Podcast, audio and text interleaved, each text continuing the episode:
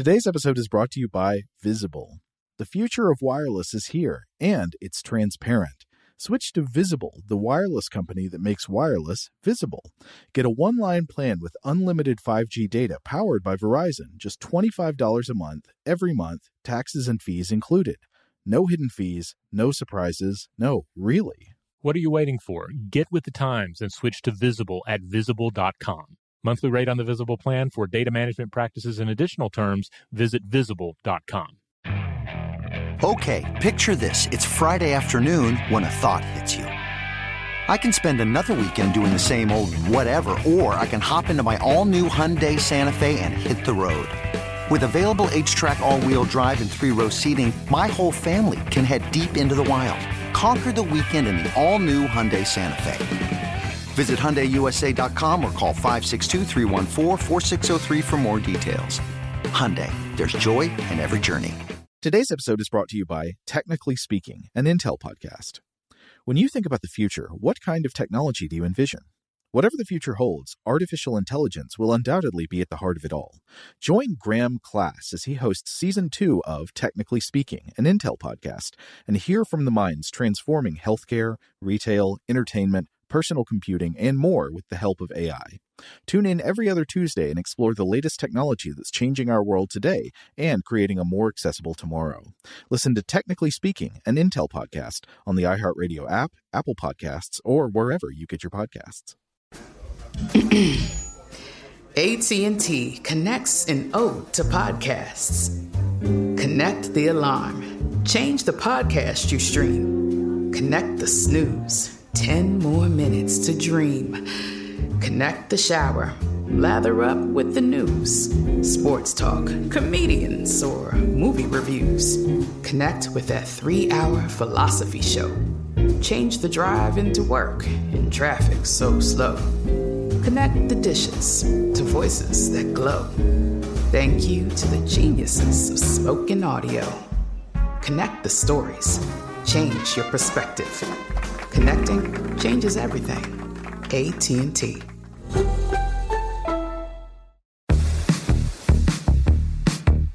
Welcome to Invention, a production of iHeartRadio.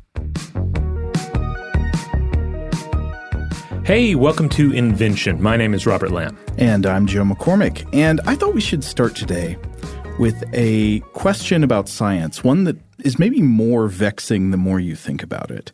So, an often unexamined assumption that undergirds scientific investigation, all of science, is this idea that there are laws of nature, right? And that those laws are, are physically fundamental and they apply everywhere and they are never violated, right?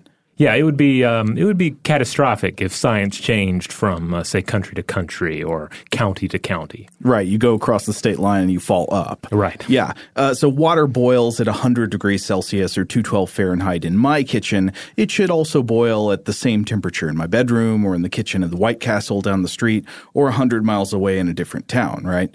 Now, you might interrupt there and say, oh, but actually, water sometimes does boil at a different temperature, right? Like at high elevations uh, where atmospheric pressure is lower, it's easier for water to boil because there's less pressure pressing down on the water. So it actually does boil at a lower temperature. Like at 3,000 meters, water boils at more like 90 degrees Celsius. And in fact, Robert, I don't know if you've ever read these. There are great stories that take this to the extreme. Did you know about the unbearable sadness of boiling potatoes on Mount Everest? No.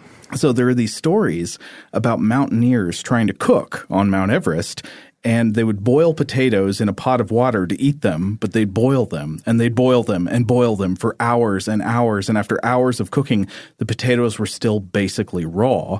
And the problem is on Mount Everest, the, you're up so high that the boiling point is so low, the boiling water in the pot is not hot enough to cook the taters. It's like sort of like trying to cook them in hot tap water, even though it's boiling. It's a, in fact, I would say it's actually like an inverse pressure cooker, right? You know, a pressure cooker allows your food to get hotter because of the increased pressure. Going up on Mount Everest and trying to cook something is like doing the opposite. yes. Uh, but actually, you know, there we've not discovered an absence of an underlying law just because water boils at a different temperature at different elevations.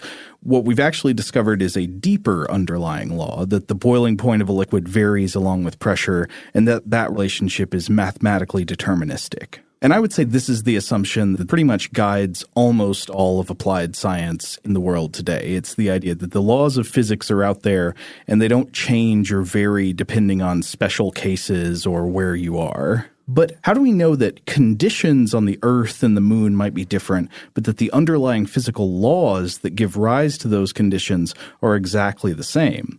And maybe one thing that's important to point out in understanding this is that people haven't always thought this way. There is a powerful tradition going back into the ancient world, sort of viewing the behaviors of things in reality as a large collection of special cases governed by their own special essences and, and by, by special circumstances, maybe like divine intervention, maybe like some types of magic, maybe just by, you know, the essence of the, the way a, a person falls is different than the way a planet falls because a planet is a different thing than a person. And so you, you'd end up with the idea that the heavens are not subject to the same physical forces as the earth. And we see this all throughout ancient cosmology, just thinking that there are different different laws applying to different places and circumstances in the universe. Now, on one hand, you could argue that, well, we don't really know that physical laws are the same everywhere, right? And and that's kind of true. Like at the very edges of our understanding, there could be ways of arguing that physical laws aren't really laws. You know, maybe they're just generalizations we make based on observation. Or maybe there could be cosmological scenarios when they're different. You know, maybe in the beginning of the universe, the laws were different or could have been different. But for most purposes in the present, that assumption that, that the physical laws are the same everywhere has proven extremely useful in generating accurate scientific theories that make correct predictions and create powerful technology. So I, I, wanted to think about at the beginning of today, where did this assumption of the uniformity of physical laws come from? How did we end up thinking this way about the world that there's just sort of like a set of underlying ways that things work and that that governs everything? Well, as the title of the show uh, indicates, uh, we're going to tie it to an invention. You're exactly right. Now, we don't want to tie it entirely to this invention because th- there are a bunch of different strains of thinking throughout history that I think have contributed to this way of seeing the world that we generally share now.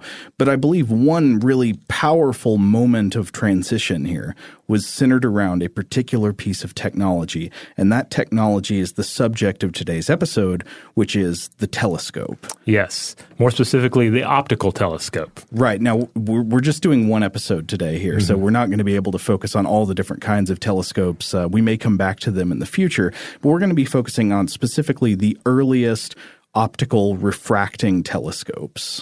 Right, and uh, and yeah, it's really it, it really is kind of hard to to overstate the importance of the telescope in the history of science and in, in the history of our understanding of the cosmos. Yeah, uh, there's a great quote about the invention from the invention of the telescope by Albert Van Helden from 1977. Uh, Van Helden writes, quote, Among the scientific instruments which have played an important role in the growth of man's knowledge of the world around him, the telescope occupies a position of historic preeminence, rivaled only by the microscope, which was a natural outgrowth of the telescope. In a real sense, the telescope can be considered the prototype of modern scientific instruments, and learned men in the 17th century, the first century of its existence, were acutely aware of its important role in the formation of a new astronomy. Yeah, and some of the earliest accounts of what was viewed through the very first telescopes, you can you can kind of feel the electricity coming off of the writing, mm-hmm. right? Like yeah. like the excitement with seeing stuff that not just seeing new things. I mean, we still see new things in the heavens that people have never seen before. Uh, just this year, there was the very first direct imaging of a black hole, not using an optical telescope, but yeah, uh, but using you know a a form of magnifying the heavens. And that was astonishing because we were looking at something we'd never seen before. But as amazing as that was, what if instead of just seeing a new thing, you were able to see the universe in a completely different way? That now, for the first time, you can look at really anything beyond the moon as more than a point of light. Yeah, it's really, I mean, it's really hard to avoid optical metaphors for this optical technology. Like, I want to think it's like, mm-hmm it's like being able, uh, having poor eyesight your entire life and then finally putting on a pair of glasses Mm-hmm. and seeing things come into sharper uh, detail, you know, uh, solidifying things that you suspected already, but also bringing, you know, fine print into view that was uh, you know, invisible to you previously, that sort of thing. Yeah. And I think that's another reason why the telescope is such, um, you know, a major invention is that we are predominantly, you know, optical beings. We depend so much on our sense of sight, and this so greatly uh, improved our ability to to optically see things. Well, yeah. I mean, w- one thing that's worth thinking about is the very idea that uh, that that we could even view the heavens with a with a viewing instrument, you know, with a magnification device. That's entirely contingent on the details of life on planet Earth. If you go to another planet where maybe life forms evolved at the bottom of an ocean around geothermal vents or growing off of some kind of like you know chemosynthesis process in a clouded, hazy atmosphere like that of Venus or that of Titan, where you just can't you can't see the sky. Yeah. Uh, I mean, th- there's no reason we had to evolve on a planet where you could look at the stars every night, but somehow we did. And of course, those stars have always intrigued us. I mean, human history is a, a story of uh, of peoples looking to the heavens and trying to figure out what is going on up there. Yeah, and th- that's a great point we should start with, which is that astronomy did not begin with the telescope. Astronomy long predates the telescope. There is a vast tradition of naked eye astronomy going back in ancient history, and sometimes it's astonishing what ancient and medieval astronomers could figure out, could discover without optical telescopes, just using the naked eye, sometimes maybe in conjunction with other primitive tools like measuring instruments or something. Uh, I mean, for starters, like o- other planets were known before uh, before the telescope, right? Oh, yeah. Um, Mercury, Venus, Mars, Jupiter, and Saturn are all observable with the naked eye. Uh, Uranus and Neptune are generally considered to be only visible via the telescope with, with an asterisk there. Yeah, Uranus is uh, Uranus. uh, the- We always fight about how to pronounce this. Uranus, let's say.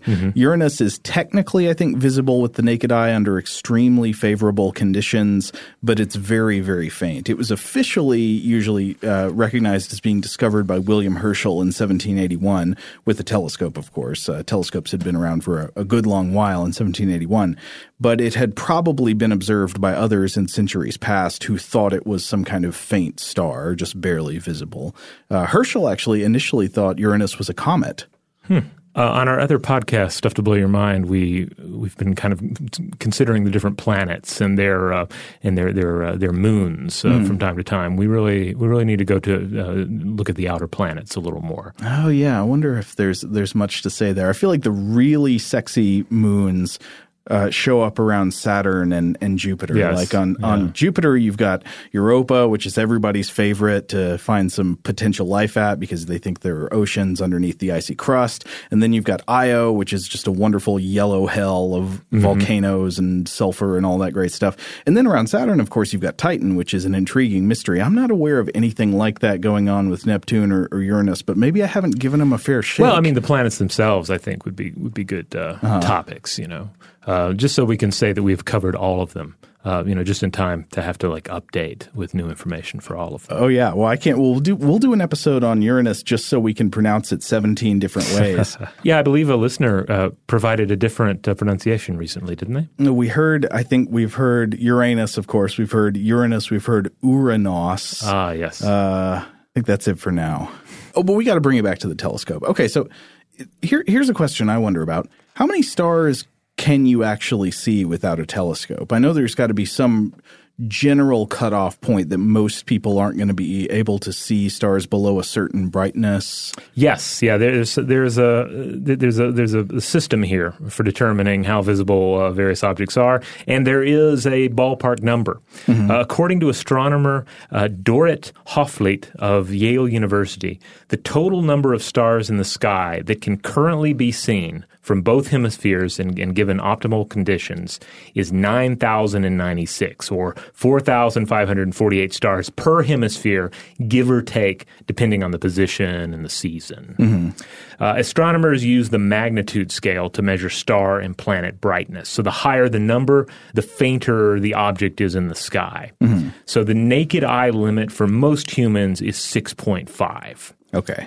Now, really bright objects actually have a negative rating on this scale. So a full moon is a negative 12.7, highly visible. Uh-huh. Right. And the sun, I've seen that. yeah, everybody's seen this, uh, is a negative 26.7.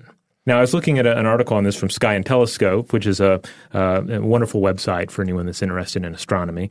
And um, Bob King has an article from 2014 titled 9,096 Stars in the Sky. Is That All? and, and he shares the following, uh, I thought was just a nice quote about the visibility that this uh, you know this brings up. Quote: While the total number of naked eye stars may seem unimpressive, consider what happens in the sky in and around cities where most of us live. From the suburbs, the magnitude limit is around plus four for a worldwide total of about 900 stars, or half that uh, for your location. If we set the city limit at magnitude plus two, stars similar to the Big Dipper in brightness, we're left with just 70 stars worldwide, or 35 stars visible from, say, downtown Chicago or Boston. Right, because you're only ever seeing half. Yeah. Wow, that's that's a paltry number of stars. It kind of makes me hate our cities. well, yeah. I mean, light pollution is a, a real detriment to uh, you know any, any kind of uh, you know amateur or certainly professional astronomy. I think I've mentioned this on one of our podcasts before, and at the risk of of getting sappy, I one time went to uh, a rural area in Oregon, you know, not near any big cities, uh, and I guess it must have been very clear and, and dry in the night, and and I went outside, and I remember I saw so many stars, I. I felt like I was going to fall over. I'm Oh, not. It was overwhelming how different this the sky is in a really dark sky area. Oh yeah, I had a similar experience in uh, Georgia's own Okefenokee Swamp, which is uh, an area where there's just there's no light pollution. You get out in just the midst of this enormous swampland, and the stars are just overwhelming. Like it's no wonder that people sometimes uh, in, in a, say that they've encountered a you know they've seen a UFO in the sky. Um, because in a way it's like like seeing the cosmos like that um, you know unfiltered by light pollution it uh, it you know, it, it's almost like seeing a, a, some sort of uh, alien spaceship. You know, it- you're you're confronted with the enormity of the cosmos. It was a borderline religious experience for me. I mean, it felt like a, it felt like a revelation. I've gone my whole life on Earth looking up at the sky at night and never seen anything like this. Now, that being said, an informed look at the skies, even from a city uh, such as Atlanta, you can you can still have some, some you know some interesting uh, you know uh, astronomical observations. Like it's it's it's wonderful to be able to say pinpoint Mars in the sky and point it out to somebody and, and think about the fact that that is it. This is the planet that we've you know that you hear about on the news that you see these this footage of that so many questions uh, have been asked about. There it is in the sky. I am observing it. Oh yeah, I've I've tried to cultivate that skill before, being able to just point things out in the sky, and I've never gotten good at it. Well, the the apps really help these days. Yeah, there's so many great um, uh, you know star and planet ID apps. you can sort of cheat off of those and then have the experience. You know. Yeah, I do like trying to find the direction of the center of the galaxy at any given time, and point in the direction of Sagittarius A star, the uh, the supermassive black hole, which I know our descendants must be destined to someday just drive straight into. Now, of course, all the stuff we were just talking about is looking up with the naked eye. With the telescope, things are very different, right? Because they magnify light. So, uh, so w- with just the original refracting optical telescope, which was just uh, a, a convex lens that gathered light from a wider field, and then it was paired at a certain distance with a concave eyepiece uh, Galileo, when he was looking into the sky, was astonished by what he saw. He wrote, I have seen stars in myriads, which have never been seen before, and which surpass the old, previously known stars in number more than 10 times. Right. I mean, we have to think back to that magnitude scale, you Yeah. know, and the idea that suddenly uh, you know, cosmic bodies of a magnitude or, or more beyond previous human observation are now visible. Yeah. Uh, like it's it's you know, it's really crazy to imagine that. You really have to underline that statement. Yeah, and th- this would have been at the beginning of the 1600s. He's using the most primitive telescopes. Now, mm-hmm. of course, we see it's funny. We can look into like a little tiny patch of the sky where before there would have been nothing, and with the powerful telescopes of today, we zoom in and see almost like a. Uh, it's like when you you know zoom in on water with a microscope and you see all the little bacteria living in it. Except now we see galaxies full of stars where previously we thought there was nothing. Yeah. All right. Well, on that note, we're going to take a quick break. But when we come back, we're going to get to the question who invented the telescope? Where did it come from? And and more importantly, like what does it say about the time, uh, the timing of this invention?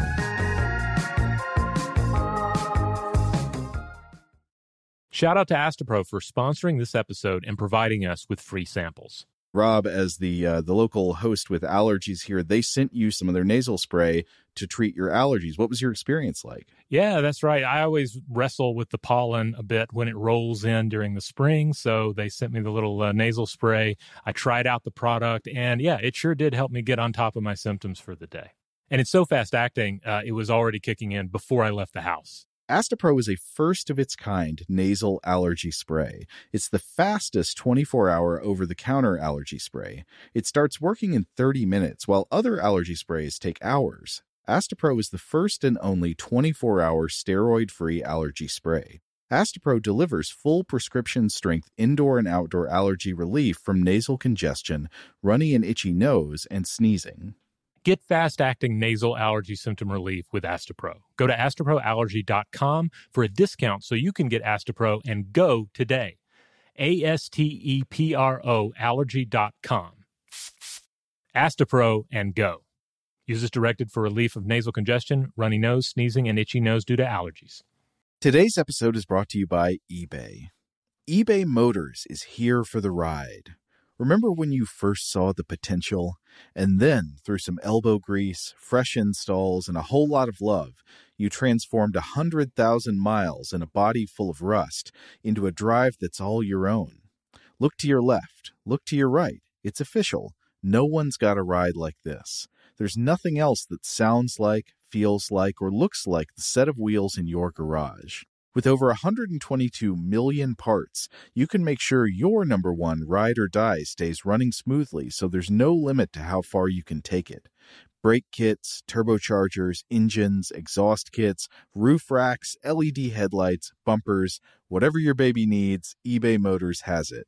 And with eBay Guaranteed Fit, it's guaranteed to fit your ride the first time, every time, or your money back. Plus, at these prices, well, you're burning rubber, not cash. Keep your ride or die alive at ebaymotors.com. Eligible items only, exclusions apply.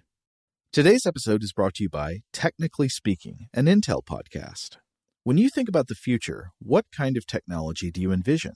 Whatever the future holds, artificial intelligence will undoubtedly be at the heart of it all.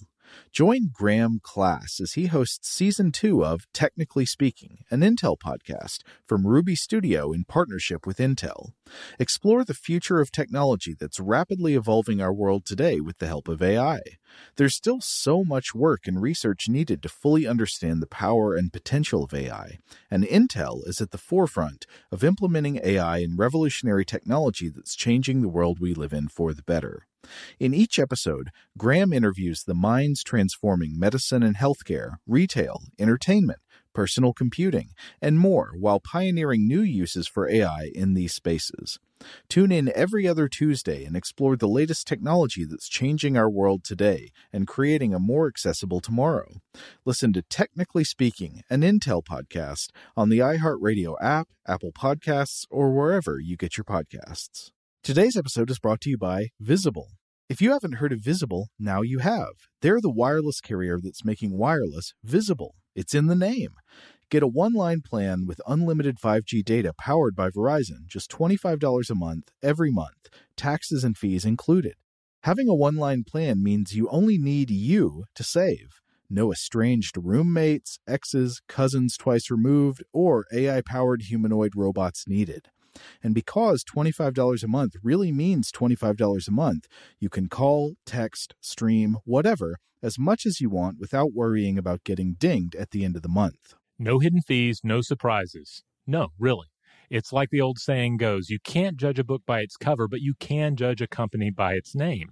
So spread the word. Tell all your friends there's a wireless company out there with transparency in their name, and they're called Visible. Start saving on wireless today at visible.com. Monthly rate on the Visible plan for data management practices and additional terms, visit visible.com. All right, we're back. So now we're talking about the invention of the original optical telescope. And we should start off saying at the, at the very top that credit for the invention of the telescope is highly disputed. What counts, you know, do just like descriptions written in a book count if we don't have evidence that it was actually made? What were people actually talking about when they wrote about various kinds of magnification? Historically, credit for the invention of the telescope is most often given to a figure we're going to mention in just a minute, a Dutch spectacle maker named uh, Hans Lippershey or Hans Lippershey. Or Lippershey is how. Uh, I, how I heard it. I've seen um, uh, multiple different pronunciations. Mm-hmm. Uh, so yeah, so li- lippers hey, lippers she, lippers high. We'll we'll say them all. Uh, but there are a lot of different contenders that that have competed in the minds of historians, and we won't have time to mention them all. We will highlight a few. Right. Yeah. And uh, yeah, it's we, we really have to stress that not only it's not just one of these things where it was disputed later, where like mm. historians are saying, actually, this person working in this other land uh, had uh, you know some other ideas or seemed to have a prototype. And no, I mean it was disputed at the time in Lippershey's own country. Yeah. And, and we'll touch on the, the details of that. Well, I think one of the reasons that it's so disputed is that the essential technology for creating the telescope had existed for a long time before anybody ever made a telescope. Exactly. So Lippershey lived 1570 through 1619. And it's worth noting that, that here, at, at this point in in his life, he was, of course, a spectacle maker, mm-hmm. and spectacles had been around in Europe for at least three centuries. Uh, and and I, would actually love to come back to a future episode of Invention where we'll talk about those three centuries, talk mm-hmm. about uh, glasses, spectacles, where they came from. But uh, basically, the idea is as Europe emerged from the Dark Ages and its economy rebounded from the invasions of the Dark Ages, it became increasingly beneficial to ensure that functional eyesight was maintained in their aging scholars and scribes. Right. So that that's why eyeglasses uh, and spe- that's why spectacles uh, emerge really in Europe. Well, right. I mean, eyeglasses would be a technology that extended the working life of people who copied documents for a living. Right. And because they didn't have a printing press yet in, in, in some of that time, uh, hand copying of documents was incredibly important for right. preserving knowledge and spreading it. Yeah, this is the necessity uh, in the the invention uh, scenario here.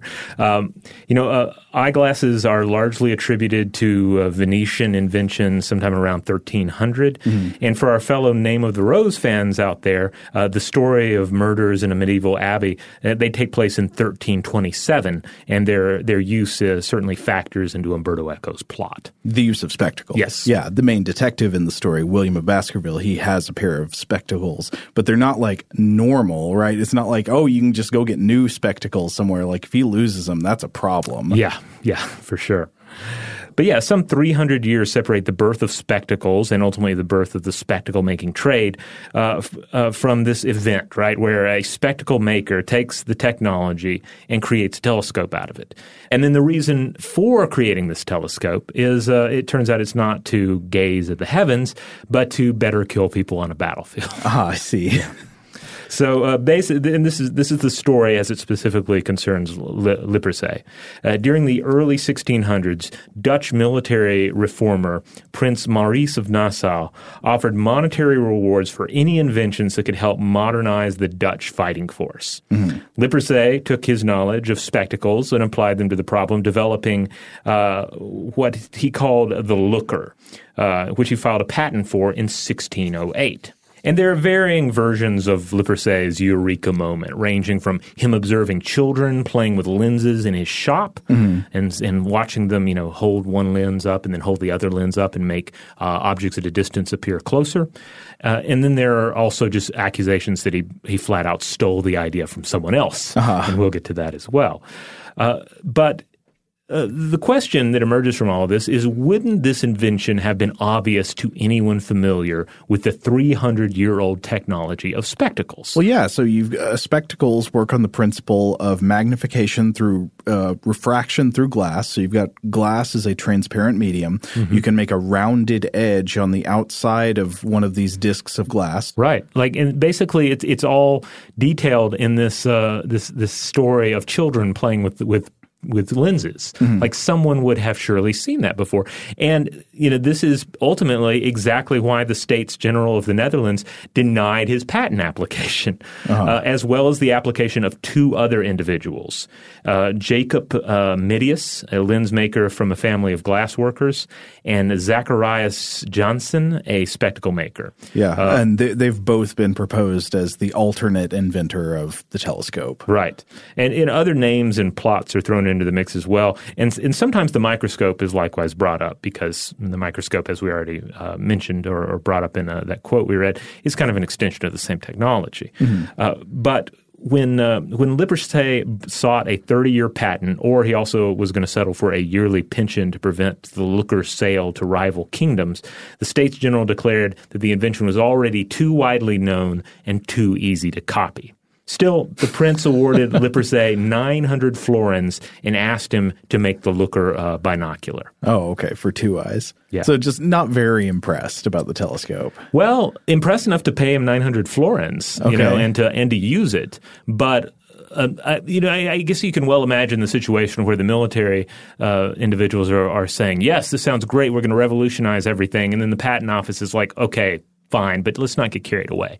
Let's not give this guy a patent because the the infra, the the knowledge of this technology is already out there. Yeah. Now, one of the sources we were both looking at about this story of the invention of the telescope is the the great uh, uh, James Burke's discussion in Connections. And one of the, the things he does that's interesting is he connects the story of the invention of the telescope. I guess he's all about creating connections uh, he connects it to the invention of the timepiece, mm-hmm. which I guess is something else going on in the Dutch economy at the time. The the desire to make more accurate timepieces, because like he writes about how the the springs of low quality yeah. and the watches of the time would mean that some watches might lose four minutes a day. Yeah, I mean, the telescope, as we'll probably you know, continue to touch on here, it, it has this this definite relationship with precision yeah. and precision instruments of the time and those that would come afterwards. Um, but uh, Burke also can, you know makes the, a point here about the connection between invention and social need. Mm-hmm. While there was a social need for spectacles, which we, we've already mentioned, there was not one for the telescope. And I just want to read a quote from Connections. Again, Connections was both a television series, but also is a is a wonderful book. Mm-hmm. Uh, both are uh, you know widely available out there if you want to pick it up. Pick it up, and if you're a fan of of this podcast and just the history of technology and inventions, you really can't go wrong with Connections. So Burke writes, quote. But there was no demand for the telescope during this period, which was prior to the invention of gunpowder and the use of the cannon on the battlefield, when the view of the universe precluded the existence of planetary bodies as three dimensional observable phenomena. This is why the moment of invention is so often identified with the moment in which the artifact comes into use.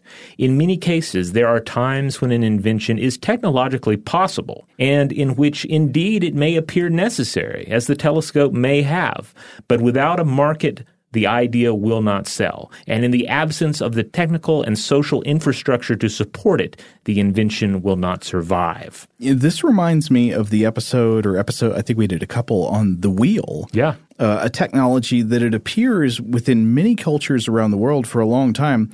There was the perfect capability to make it. Yeah. And familiarity with the concept. So it's like they understood what a wheel was and they had everything they needed to make wheels. They just didn't make wheeled vehicles. Uh, and so the question is like, why? Why would you? Why would you know how to do it and have everything you need to do it, but not yet do it? And Burke is pointing out that sometimes it just it does it doesn't occur to people that there's a particular use for a thing. By the way, Burke is referring to the Western invention and use of gunpowder here, which which has a history very worthy of its own invention episode in the future. Mm-hmm. But the short version is that the Chinese were aware of gunpowder as early as the 9th century, and there are various accounts of gunpowder in Europe going back to the 1300s. But guns would not become a military technology worthy of telescopic sights for some time, basically 1776, I believe. And warfare itself hadn't de- evolved to depend on it yet. So Burke's argument is that the technological technological advancements of warfare didn't reach the point uh, at you know at which this sort of lens technology promised uh, or even uh, you know suggested a real payoff. Not until the dawn of the 1600s.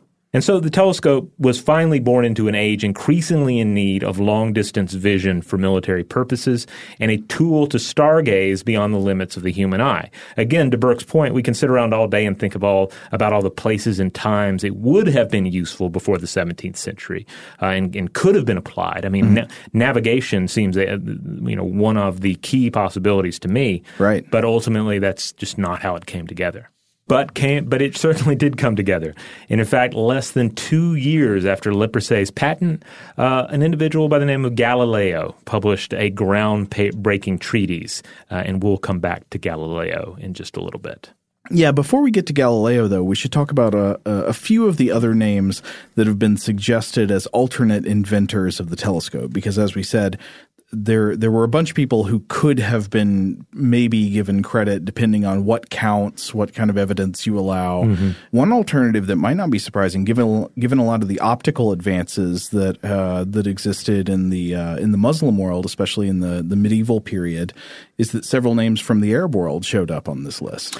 Yeah, yeah. For starters, uh, like a key individual is uh, Alhazen, which is the, the Latin name uh, for uh, for the mathematician and astronomer uh, Ibn al-Haytham, who lived 965 through 1040 uh, CE, um, aka Abu Ali al-Haytham um, he's a major figure. Particularly, we have to consider his Book of Optics, which dealt with magnification and refraction, and which ultimately influenced the technological traditions that would lead to the invention of the telescope. At mm least, uh, he wrote commentaries on Aristotle, Euclid, Ptolemy, and Galen. His writings were uh, pretty influential in the in the West, the, uh, you know, particularly uh, among the likes of Bacon and Kepler. Quote, uh, this is from O.S. Marshall, um, uh, Alhazen and the telescope. He observed the magnifying power of spheres and lenses and experimented with cylindrical, concave, and parabolic metal mirrors. So basically, he's a figure that some consider capable of inventing the telescope. Like if you're looking in history for, you know, to pinpoint an individual who who could have very well created a telescope, mm-hmm. um, Alhazen is your guy. Uh, though there is, it doesn't seem to be any clear evidence that he did, but certainly all the skills were on the table some 600 years before Galileo. Yeah. Another individual uh, in the Arab world that pops up is um, Taqi al-Din or um, uh, Taqi ad-Din Muhammad ibn Maruf. Uh, he was an Ottoman astronomer of note. He lived 1526 through 1585, so much closer to the time period we're discussing, um, uh, you know, in uh, in European traditions here for the invention of the telescope. And uh, he invented a number of pumps and clocks, uh, including an astronomical clock. So again, we're getting down to the technology of precision again. And he uh, apparently described an invention that made faraway objects appear closer so it's possible that he's talking about a telescope there. It's possible that he invented a telescope in roughly 1574, mm-hmm. but there's there's no clear consensus on this. Uh, but again, an individual where we, we can look to and say this it's possible this individual created a telescope, and if they didn't, there's no reason why they couldn't have. You yeah. know, they had again all the tools were on the table. Uh, there there have been other suggestions of some previous uh, figures from England, like Roger Bacon, or like this guy named Leonard Digges, who was apparently. Uh, he he was into surveying. Yeah, and this is uh, to show you just like the, the how how removed some of the descriptions are. Uh-huh. Uh, this was basically his son, Leonard Digges' son, wrote that he used, that his father had used a proportional glass to view distant objects. And this would have been the mid 1500s. And so some historians have made a case for this, saying, like, this, they're talking about a telescope. Mm-hmm. This guy invented a telescope. But we just don't have much to go on beyond that. All right, this next guy I want to talk about is not an especially strong contender, at least I don't think so, for actually having invented a telescope. Uh, I, I, would say that the credit that is possibly given to him or was claimed by him for having invented a telescope seems to be based on uh, some vaguely written passages about being able to see things at a distance through through refractive lenses. But uh, but I just wanted to talk about him because he is very weird and a fascinating figure. And the more I found out about him, the more I wanted to, to go deep. His name is Giovanni Battista della Porta, or Giambattista della Porta, an Italian natural philosopher, a minor Neapolitan noble, born around 1535, died in 1615 sometimes depicted as something of a sorcerer, sometimes as an enthusiast of the sciences, sometimes as a quote, professor of secrets. He was most notably, I think, the author of a popular book called Magia Naturalis, meaning natural magic, which was a sort of encyclopedia of marvels and curiosities about the world. And this book has got everything. It's it, it encompasses everything from facts about geology and chemistry to cosmetic beauty tips. I think it's got cooking tips in it. It's got demonology and his opinions on a like a like a cult philosophy, and then it's got this huge section on cryptography, including a whole chapter about how to send secret messages inside eggs. Oh wow! uh, well, I, I want to hear about these eggs, but but I do want to point out that he would have been a contemporary of John Dee, uh, oh, the, yeah. the English uh, um, uh, scientist, spy, uh, occultist, uh, who was also interested in cryptography. Uh-huh. so this was definitely a time to be into all of these things. But now, do tell me about these eggs. Oh yeah, it sounds like a type. This yes, like a 16th century, 17th century type of dude who's into demonology and refraction lenses and all that. Yeah, so sending secret messages inside eggs, eggs, egg based cryptography. Why eggs? Well, in Magia Naturalis, Della Porta writes that, quote, because when prisons are shut, eggs are not stopped by the papal inquisition, and no fraud is suspected to be in them. well, not until you wrote about it in your book exactly. of secrets. Uh, so he writes about this. But yeah, the idea is that Della Porta and many of his friends were targets of the Italian Inquisition. Of course, the Inquisition's going on at the time.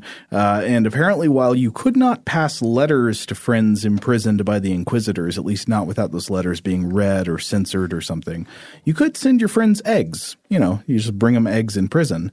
So he explains many different methods for smuggling secret messages inside eggs, including by chemically treating the eggs. One method involves writing the message on paper. So you write out a letter, and then you soften the eggshell with vinegar, and you cut a tiny hole in the shell with a knife and insert the letter written on paper into the egg. And then you put the egg in cold water to firm up the egg again and disguise the cut. Another method involves writing the message on the shell of the egg with an ink that's like a specially prepared ink made out of galls, alum, and pickle, and whatever that means. He says pickle, and then um, and then boiling the egg. And supposedly the message will wash off of the outer shell when the egg boils, but then when the egg is peeled, the message will appear written on the egg white inside because oh my goodness. This, this stuff leaches through the shell. This is incredible. Why is this not our uh, our Easter um, uh, messaging tradition? Yeah, that's right. The kids they go out hunting for eggs in the grass and then they pick one up that says do not submit to the inquisitors, do not confess. do not confess that we summoned the power of Paimon. But anyway, also in Magia Naturalis, there's a whole volume on lenses and refraction containing these vaguely written passages that mention, uh, you know, combining lenses and the ability to see things across distance. This apparently led to the later misunderstanding that he may have prefigured the invention of the telescope by uh, Lippershey or, or Lippershey or Lippershey or however you say it, uh, and the other contemporaries. But modern scholars, I think, seem to be doubtful that Della Porta was actually describing a telescope in his writings.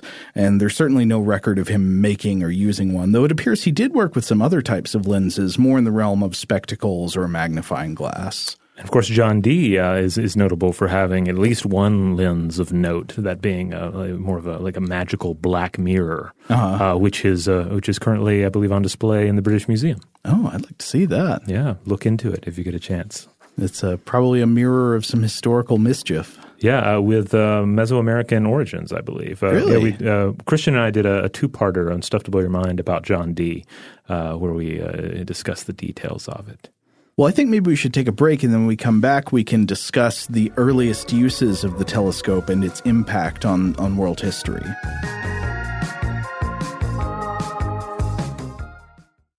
Today's episode is brought to you by eBay. eBay Motors is here for the ride. Remember when you first saw the potential? And then, through some elbow grease, fresh installs, and a whole lot of love, you transformed a 100,000 miles and a body full of rust into a drive that's all your own. Look to your left, look to your right. It's official. No one's got a ride like this. There's nothing else that sounds like, feels like, or looks like the set of wheels in your garage. With over 122 million parts, you can make sure your number one ride or die stays running smoothly so there's no limit to how far you can take it. Brake kits, turbochargers, engines, exhaust kits, roof racks, LED headlights, bumpers, whatever your baby needs, eBay Motors has it. And with eBay Guaranteed Fit, it's guaranteed to fit your ride the first time, every time, or your money back. Plus, at these prices, well, you're burning rubber, not cash. Keep your ride or die alive at ebaymotors.com. Eligible items only, exclusions apply. Today's episode is brought to you by Technically Speaking, an Intel podcast. When you think about the future, what kind of technology do you envision? Whatever the future holds, artificial intelligence will undoubtedly be at the heart of it all. Join Graham Class as he hosts season two of Technically Speaking, an Intel podcast from Ruby Studio in partnership with Intel.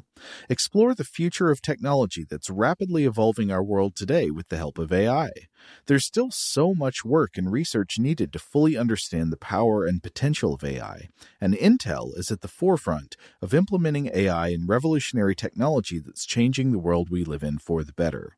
In each episode, Graham interviews the minds transforming medicine and healthcare, retail, entertainment, personal computing, and more while pioneering new uses for AI in these spaces. Tune in every other Tuesday and explore the latest technology that's changing our world today and creating a more accessible tomorrow.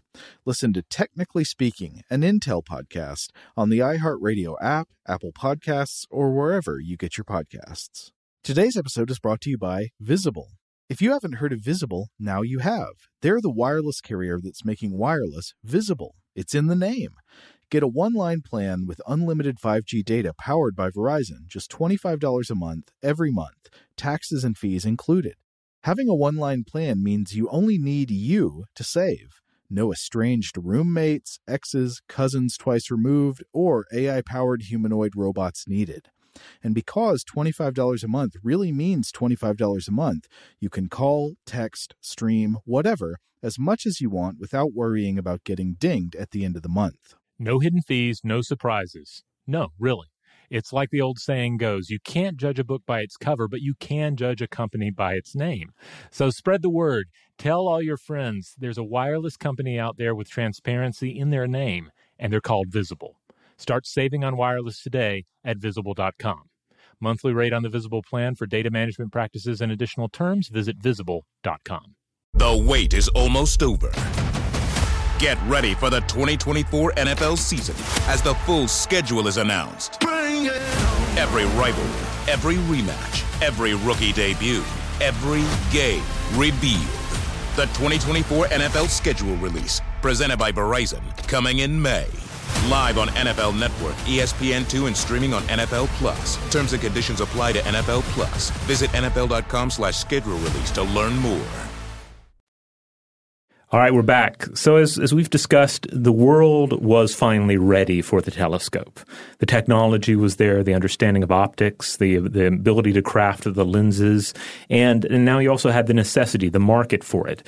People were clamoring for it, uh, and we had a, a, the, um, the, both the military uh, uh interested in the creation of, of telescopes, but then you had plenty of stargazers, plenty of astronomers who were, were hungry for such a device. Yeah, I'd say that w- even though it was commissioned as a weapon of war, like the real bomb that it set off was this more theological, philosophical, scientific one. And so, of course, we have to talk about Galileo. Now, Galileo Galilei was a natural philosopher of the Italian Renaissance. He was uh, the son of a cloth merchant from the city of Pisa. He lived 1564 to 1642 and he was, in many ways, uh, a sort of uh, an ideal heretic, right? like, we don't like to overplay the mythology of genius and historical inventors.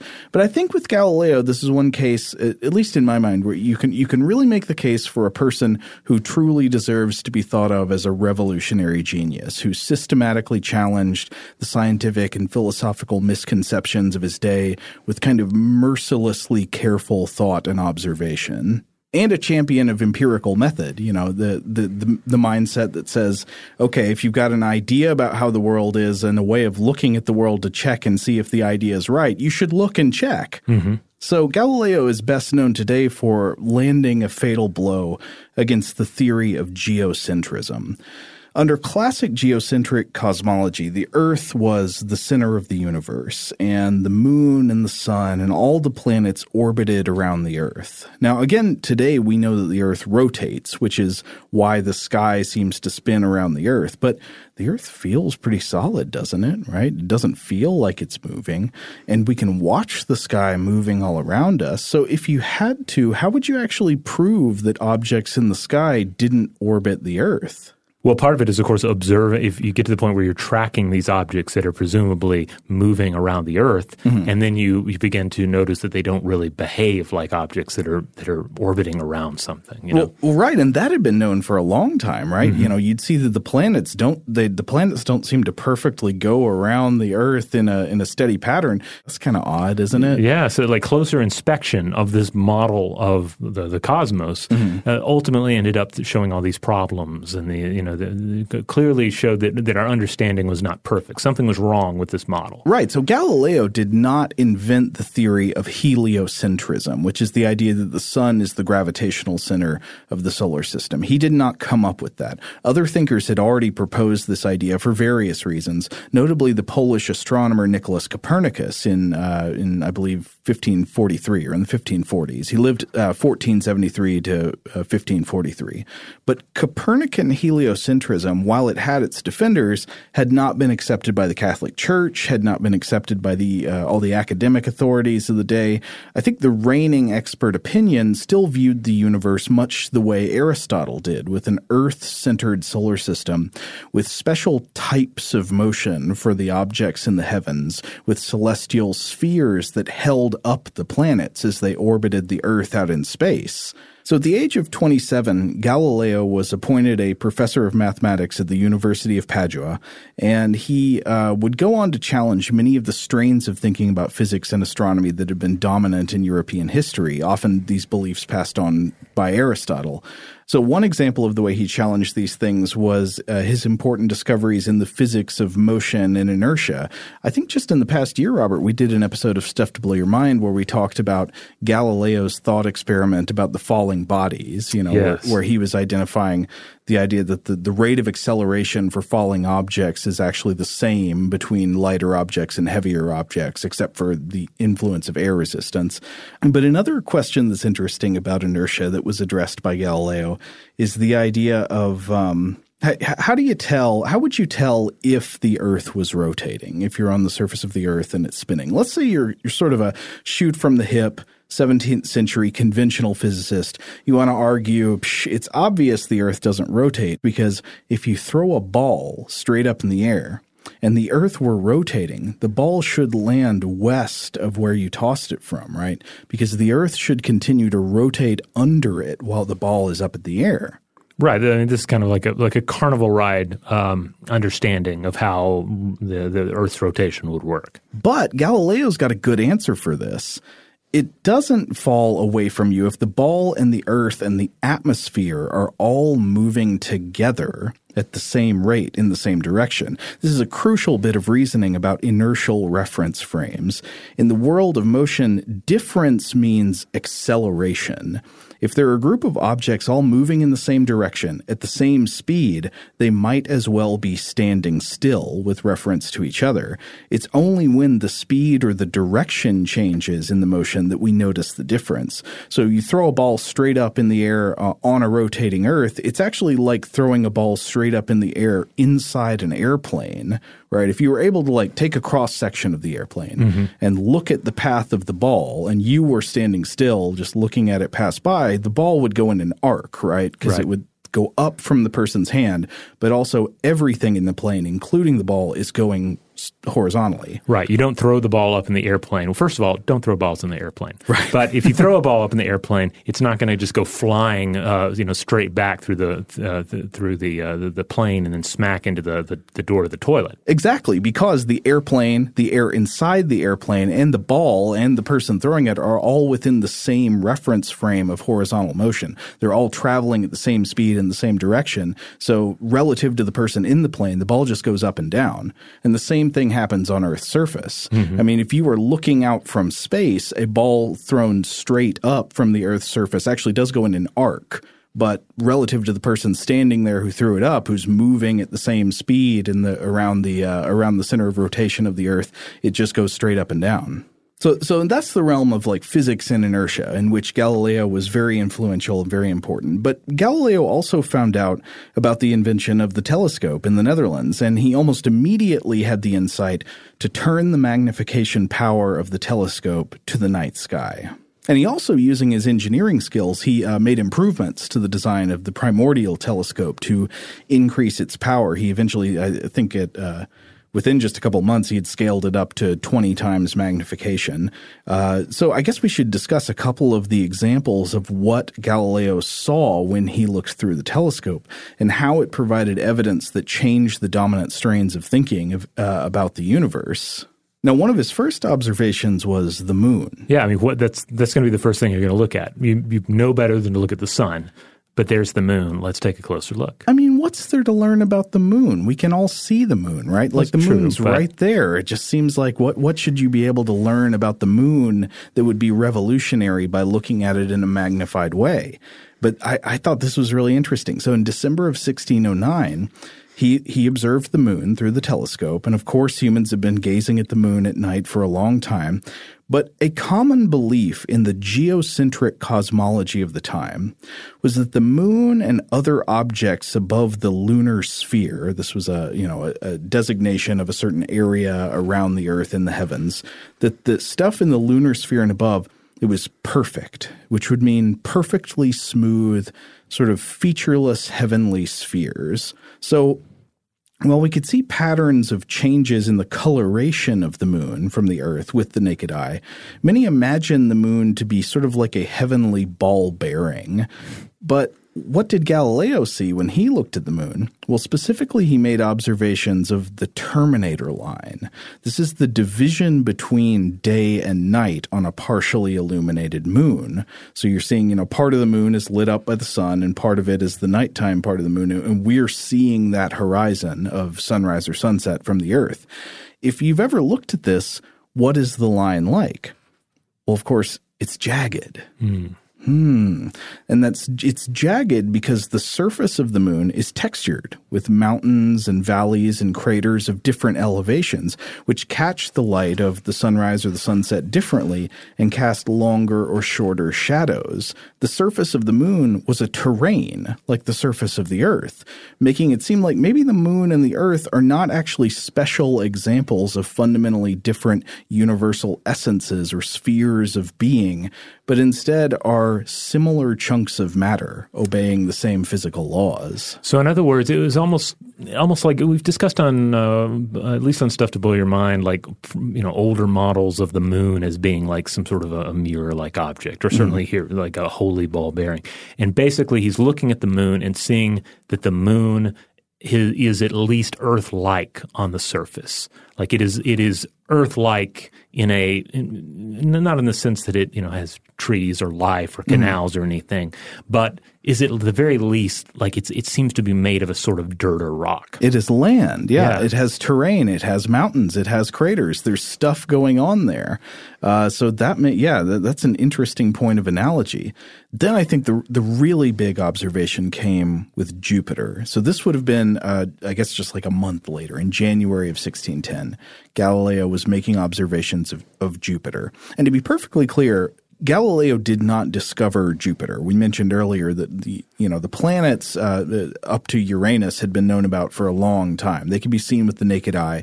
Jupiter is bright enough to see with the naked eye under the right conditions as a point of light. So people would have known about Jupiter since ancient times. What made Galileo's observations of Jupiter special was that when viewed through his upgraded telescope, Jupiter's sort of single point of light became four points of light. Ah, bringing he, us back to the moons we yes, were discussing earlier. Yeah, exactly. So he saw he saw these points of light in a straight line alongside Jupiter, like a, as if mounted on a rod going through the equator of the greater planet. So first he made a note and decided, okay, I guess maybe these are stars, but I'll I'll come back and check later. And uh, if they were background stars, by the time he came back to check again later, they should have moved along with the rest of the background star field, you know, because Jupiter would be closer and it's moving along, uh, you know, independent of the stars. But instead, he found that these other stars stuck to Jupiter like glue and that also they moved. They moved back and forth as if along this rod stringing them to the planet. And later he discovered that there was a fourth star in, in this line along with Jupiter, in addition to the three he'd already seen. This naturally suggested a radical conclusion, which is that Jupiter has satellites. Mm. And we now know these, yeah, as the Galilean moons of Jupiter. We did a whole episode of Stuff to Blow Your Mind about them. It's Io, Ganymede, Europa, and Callisto and the, these are moons. But w- what was undeniable at the time was that this other planet had satellites orbiting it the same way that Earth did, the same way the Earth has a moon, Jupiter has moons. So if there are moons orbiting Jupiter, then it's really hard to keep swinging your sword for the cosmological uniqueness of Earth in the geocentric model. Like it, it's clear evidence that there is at least one other center of motion in the universe, and it's Jupiter. And if Jupiter can be a center of motion, why can't the sun be a center of motion? Right. It ultimately ends up simplifying your attempts to to get a grasp on uh, the you know the celestial mechanics of your immediate neighborhood. Yeah. Now, like with the invention of the telescope, the credit for the discovery of the moons of Jupiter, I think, is also somewhat historically disputed. I've read that there's there's some attempts to credit the German astronomer Simon Marius, who I think has also been credited as maybe a sort of inventor of the telescope. Um, it's uh, it's also been suggested that the ancient Chinese astronomer Gan De might have seen one of the moons of Jupiter or seen the moons of Jupiter when he described in the fourth century BCE having seen a small object next to Jupiter. Uh, and and technically, I think if it, you, the conditions are just right, it's kind of like with seeing Uranus, right? Like mm-hmm. if it's just right, you might be able to make out the moons of Jupiter with the naked eye, but it's it's tough. It's it's hard to do. But with the telescope, it becomes predictable. Oh, yeah. You know that you can point the telescope at Jupiter and see these bodies. It's not like, you know, it's glimpsing something that may or may not be there. Yeah. Though, of course, that, you know, that still, that becomes an issue with the telescope and astronomy in general, uh, you know, in the, the period to follow. Uh, we've discussed that on, uh, on our shows before as well. Yeah, yeah. And so Galileo's progress in astronomy and physics, I think – it, it, helped pave the way for the revolutionary work of other scientists like Isaac Newton, you know, who, who picked up the torch of this idea of the uniformity of physical laws, showing that one thing Newton showed was that the same physical laws that govern the path of a cannonball on Earth also govern the motions of the planets and the comets, right? Universal gravitation. That that's the big Newtonian breakthrough. There's no special physics or special essences for the heavens. It's just matter and energy obeying the same underlying laws of physics. And I think the telescope was what allowed the empirical observations that gave way to that way of seeing the world. It made it possible. The telescope showed us that up there was like down here, and it could be understood. Now, the telescope and the microscope are, are, are, like we said earlier, twin technologies in many ways, and they have, I think, together led to changes that have drastically changed our understanding of our place in the cosmos. Mm-hmm. Um, I, I, always come back to uh, the wonderful documentary short, The Powers of Ten, uh, by Charles and Ray Eames from 1977. It's great. Yeah, it's, it's readily available on YouTube. So if you have not seen it, go, go watch it now. Uh, and you know, stop listening to this podcast, go watch Powers of Ten, and then come back. Mm-hmm. It, because even today, you know, it, it effectively conveys the scale of the physical universe via orders of magnitude. And these technologies, the telescope and the microscope, they've enabled us to begin a journey both inward and outward. And while, you know, we might have thought, you know, previously you could essentially like hold up a, uh, a telescope and oh, you'd be able to, you know, glimpse the, the barricades of heaven, the limits mm-hmm. of, uh, of the universe. But it's, uh, but what's been more amazing is that, that we've either the, the absence of those barriers or our inability to glimpse such limits on a cosmos that's utterly on a scale beyond anything we've evolved to comprehend.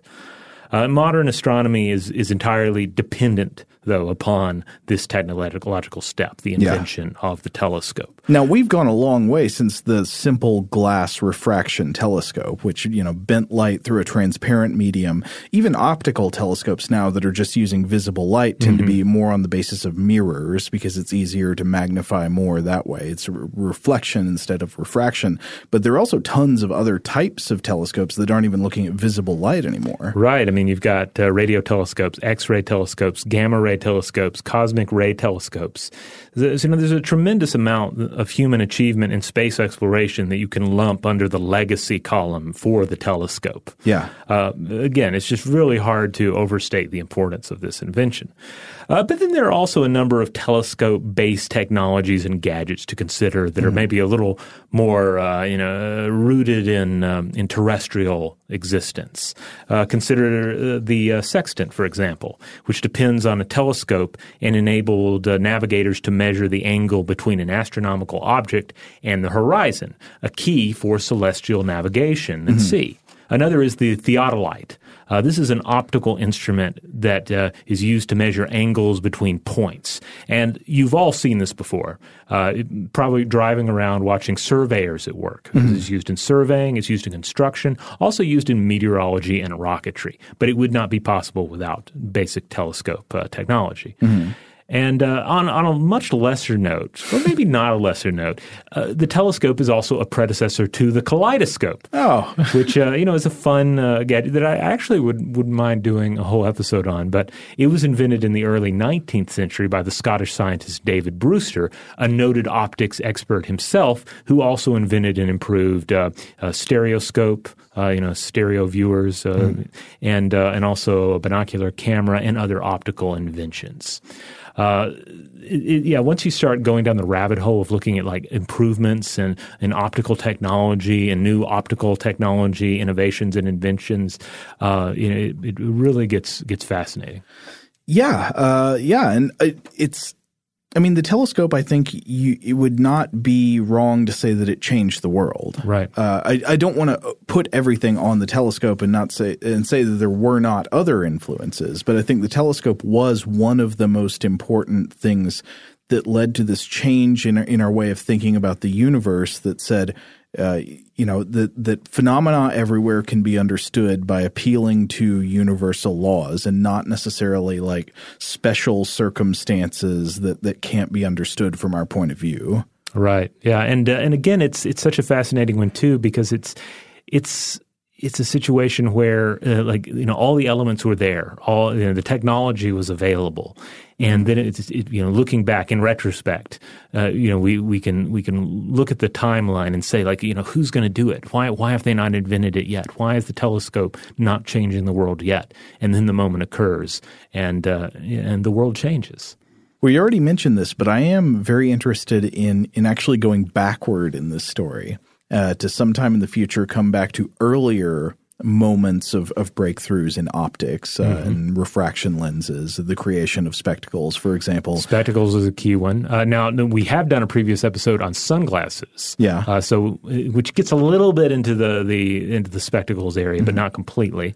Oh, I should have mentioned this. I can't believe I forgot. Uh, when we were talking about Giovanni de la, uh, Giovanni Battista de la Porta, uh, he apparently proposed some changes, I think, to the camera obscura. I don't know Oh, if he was the first person to do this, but I think he proposed a camera obscura with a lens on it, as opposed to just a pinhole. Basically, what we're saying is that eventually on Invention, we will cover the complete history of uh, optical technology. Uh, because there's a lot, there's a lot. Can, and again, it comes back to what we are, and such. We're such highly visual creatures that optical technology uh, is, of course, uh, groundbreaking. It is, of course, world changing.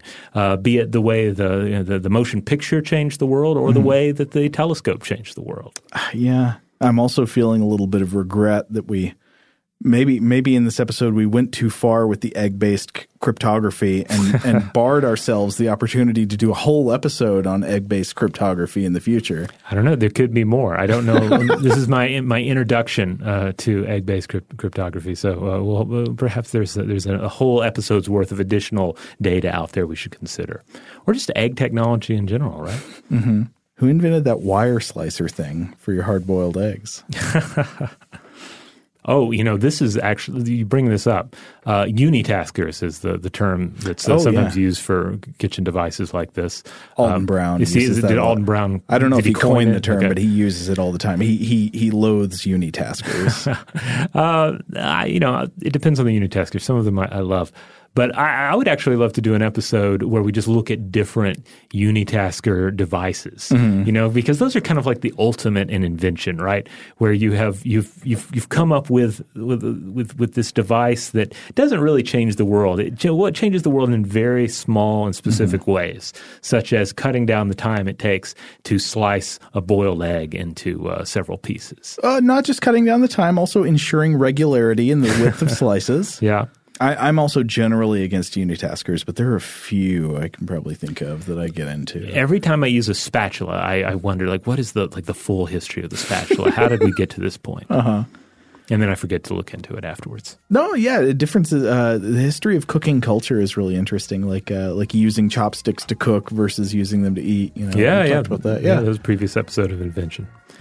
All right. So as as you can tell, uh, we're open to all manner of subjects here on Invention, and we would love to hear from you if you have any particular requests. If there, there's a, unitasker out there, uh, you know that we should uh, you know give due diligence on the show, let us know. We would love to hear from you. In the meantime, if you want to check out other episodes of Invention, uh, head on over to inventionpod.com. That's where you'll find them all. And remember, the most important thing you can do to support this show and ensure we keep uh, uh, delivering it to you is to make sure you have subscribed to it somewhere, and then make sure that you have uh, left a review uh, and a rating if that is at all possible. Huge thanks, as always, to our excellent audio producer, Seth Nicholas Johnson. If you would like to get in touch with us with feedback on this episode or any other, to suggest a topic for the future, just to say hi, you can email us at contact at inventionpod.com. Invention is a production of iHeartRadio. For more podcasts from iHeartRadio, visit the iHeartRadio app, Apple Podcasts, or wherever you listen to your favorite shows.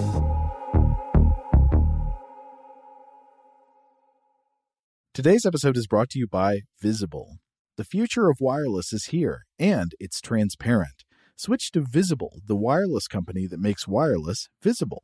Get a one line plan with unlimited 5G data powered by Verizon, just $25 a month, every month, taxes and fees included. No hidden fees, no surprises, no, really. What are you waiting for? Get with the times and switch to Visible at visible.com. Monthly rate on the Visible plan for data management practices and additional terms, visit visible.com. This is Malcolm Gladwell from Revisionist History. eBay Motors is here for the ride. With some elbow grease, fresh installs, and a whole lot of love, you transformed 100,000 miles and a body full of rust into a drive that's all your own. Brake kits, LED headlights, whatever you need, eBay Motors has it. And with eBay Guaranteed Fit, it's guaranteed to fit your ride the first time, every time, or your money back. Plus, at these prices, you're burning rubber, not cash. Keep your ride or die alive at ebaymotors.com. Eligible items only, exclusions apply. The wait is almost over. Get ready for the 2024 NFL season as the full schedule is announced. Every rivalry, every rematch, every rookie debut, Every game revealed. The 2024 NFL schedule release, presented by Verizon, coming in May. Live on NFL Network, ESPN2, and streaming on NFL Plus. Terms and conditions apply to NFL Plus. Visit NFL.com slash schedule release to learn more. This is Amy Brown from Four Things with Amy Brown. Today, healthier is happening at CVS Health in more ways than you've ever seen. It's wellness destinations for seniors, including select locations with Oak Street Health and CVS Pharmacy. It's doctors, nurses, pharmacists, and everyone in between offering quality care and support virtually, in person, and on the phone. It's in home evaluations through Signify Health and meeting mental health needs through Aetna. And those are just a few of the ways that healthier is happening. To see more, visit cvshealth.com slash healthier happens together. CVS Pharmacy, Oak Street Health, CVS Specialty, Signify Health, and Aetna are part of CVS Health. Eligibility and services vary by location and individual.